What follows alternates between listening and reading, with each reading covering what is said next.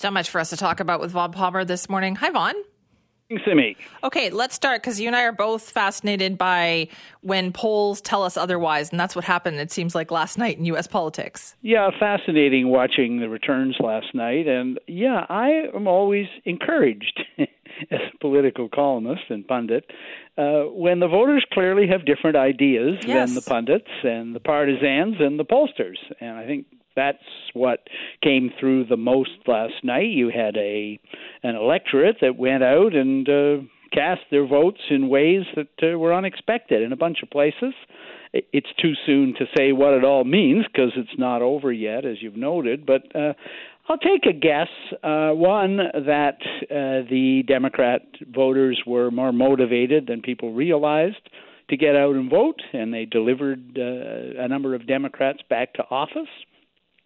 And I'll also say that uh, clearly there were some states where Republicans didn't turn out in the numbers that were expected because of distaste over the kind of people their party had nominated. So what you get to me anyway, is kind of a gravitating toward the center in American politics, a bit of a corrective uh, on extremism on both sides, because some of the Democrats that got elected were Democrats who took considerable distance from their own parties, defund mm-hmm. the police notions, and things like that. So, uh, try to be so an optimistic about it. But the best thing about it was, folks, uh, it's the voters who decide these things. It doesn't matter how often the partisans, pundits, and pollsters think they uh, are the ones who decide. So true, right? Because, and especially in the United States, where politics is a national obsession. Yep. Every TV, every like coffee shop, every place you go, they've got. They're not showing football games. They are showing, yep. you know, political commentary on Fox, on CNN, on wherever.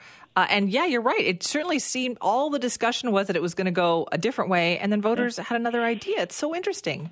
Yeah, no, it's true. I mean, if you go back again, and there will be plenty of people wanting to consign their predictions to the memory hole, but one of the things that was clear from where, where Democrats were always already making up excuses for yeah. why they'd lost control of both houses of Congress and were grumbling about, oh, we're going to have to find somebody better than Biden and some of these candidates are too far left. Well, it turns out they did okay. You know, they're they're now going to be celebrating and saying they knew it all along. But really, really, you have to be in awe in a democracy of the voters. They just they just come out and do stuff that uh, the experts didn't always suspect, and that's kind of, as I said, the awe-inspiring aspect of a democracy. Yeah, and maybe people are voting and not talking about how yep. they're going to vote, which I know seems crazy in the states. But you know, yeah. we talked in BC about the 10-second SOCRED, right, where you used to go into the voting booth and vote differently than what you might have told somebody you were going to vote. Well, that happens, I think, everywhere. Yeah, and uh, people lie to pollsters.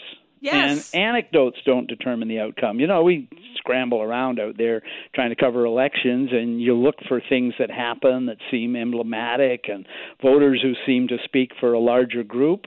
Also, you know, I have to say this too the coverage itself may determine the outcome.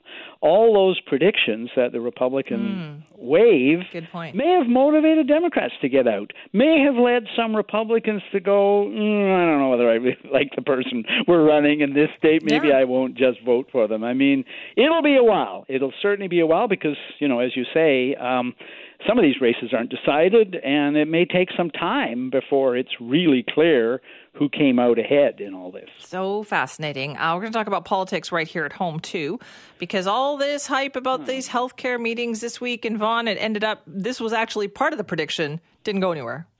Yeah, it's Adrian Dix said he was disappointed but not discouraged. I think uh, the average Canadian can be discouraged. Look, uh, it's clear the healthcare system is in crisis. Just ask anybody who's trying to deal with it. The waiting lists are getting longer. There's a shortage of skilled people. There's uh, people can't get a family doctor. The ERs are overcrowded. Uh, there's a shortage of pediatric medicine. We've still got COVID. We've got the flu. And against that backdrop, the country's health ministers meet, and what do they do? What do they serve up? A plate of politics. We basically got politics. The provinces insist on their interpretation of how the system is funded and Ottawa's contribution. It's not, in my view, a claim that would stand up to an independent audit, but they insist on it and they insist they want money and they want no strings attached. And what does Ottawa do? They come back and say, well, we'll, we'll give you more money. They don't say how much.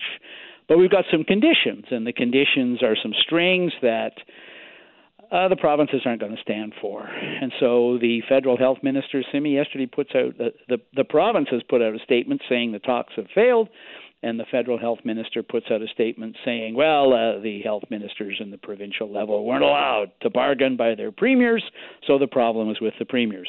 So politics. Right, politics. More of that. We're going to be speaking with the health minister, Adrian Dix, coming up on the show this morning, so we'll hear more about that. Uh, let's also talk about what's going on with the swearing in, which seems like to be taking forever, of the new premier, doing things a little differently. Yeah, so David Eby is going to be sworn in uh, on the 18th of November, so it's a full month after he was he became the only candidate for the NDP leadership, uh, and it's going to happen at the Musqueam Community Center in Vancouver. So originally we were told, well, Government House is booked for a fundraiser that day. They couldn't have checked ahead of time, picked a different day anyway, now we're told, look, this is a gesture of reconciliation, uh, decolonializing the transfer of power. I mean, the governor, lieutenant governor, is still going to do the oath taking. It also tells you something, Simi, which is a shift, a geographical shift. The premier we've had up to now, uh, John Horgan, uh, you know, drove home to his uh, place in a suburb of Victoria every night, and the capital was pretty much centered on the capital, the business of government. Horgan did a lot of stuff here. Uh, Eby's home is in Point Grey. Uh, he uh, his family is there, and I think you're going to see more government activity in Vancouver, as you did under both premiers Clark and Gordon Campbell, because that's their side of the water. So, um, you know, I, I think the gesture of decolonializing or whatever word they want to use for it is important. And several previous NDP premiers did not do the oath taking at Government House. Uh, Mike Harcourt and John Horgan did them uh, University of Victoria. Glenn Clark, Collingwood Neighbor House, as I, Neighborhood House, as I recall. So there is a precedent for doing it this way. Right. That's interesting, though. It's, it's an, it is a nice nod, though, to have that at oh, the yeah. Musqueam Community Center. Sure, absolutely. And, and uh, you know, uh, thanks to the Musqueam for making the place available. That's all important. Uh, I think many First Nations leaders would say that we need to move beyond symbolism. And yes. in some cases, the government is. It's a huge task ahead. And one of the biggest challenges facing Premier Eby is uh, delivering results to Indigenous people along with all the symbols, but the symbols are important, and there's a lot of history, a lot of not very nice and ugly history in British Columbia, and so yes, this is an important gesture. Okay, and the cabinet also going to be announced. He's certainly taking his time, you know, making yeah, some decisions I mean, here. When they were explaining to us last week, Simi, why they added another week to the fall break in the session, uh, the government house leader, Mike Farnworth, said, "Well, you know, the premier's got to uh, take some time to decide on the makeup of the executive council, which is the cabinet, right?" And we're going, "Oh, oh, oh maybe we're going to get the cabinet appointments on the 18th as well." No, we're not.